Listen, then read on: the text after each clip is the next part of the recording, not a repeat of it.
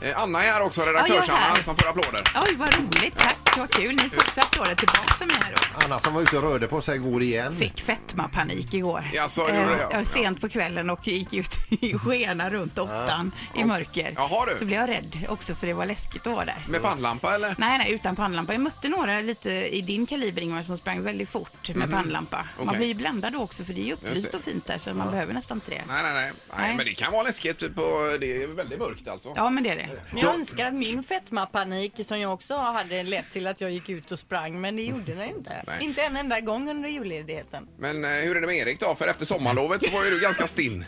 Jag har jobbat med en ny strategi den här julen. Då har jag gjort så här, varenda gång jag blivit sugen på knäck eller vi har ju såna här stora med chokladbollar också, såna här kartonger vi köpte för det var, man stöttade en sån skolresa eller någonting.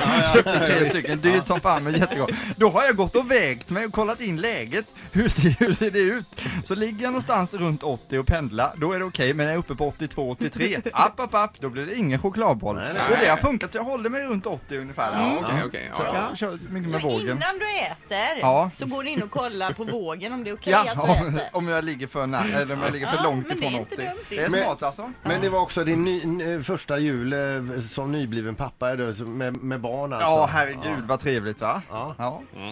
Uppskattar pojken julen? Jajamän! Ja. Och nyår framförallt också, vi var ute och rökte cigarr. Alltså, sen var han ju bakis dagen efter och så kollade vi på Ivanhoe sen så att han fick se Ivanhoe för första gången. Det var roligt. han var inte superintresserad alltså men, men det är ju inte så kul Nej, heller. de ska ju skolas in. Fast Ivanhoe, jag såg också den i år, den är för jädra bra. Men varenda år så väljer han ju fel tjej och Ja, men man det är blir så. förbannad. Ja, men man blir vansinnig varje Ja. år. Ja, det var länge sedan jag såg den. Ja. Eh, Däremot Kalle Anka klockan tre, det kan man inte missa.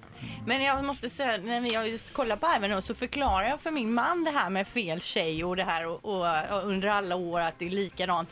Och han har aldrig förstått att det är en, en kärleksstory i filmen också. Han trodde att det var Han annan bor- kärlek. Men han tror att det är en, bo, en bågskyttetävling som avgörs. Just det. Han hade ingen aning om Nej, det. nej, nej, han får verkligen bekänna färg din man Linda. Det- Och han hade ätit mest av alla i familjen också sa du här. Lille. Men det gör han året om.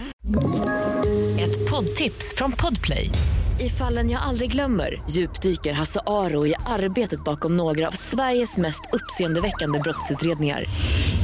Går vi in med hemlig telefonavlyssning och, och då upplever vi att vi får en total förändring av hans beteende. Vad är det som händer nu? Vem är det som läcker? Och så säger han att jag är kriminell, jag har varit kriminell i hela mitt liv men att mörda ett barn, där går min gräns. Nya säsongen av Fallen jag aldrig glömmer på Podplay.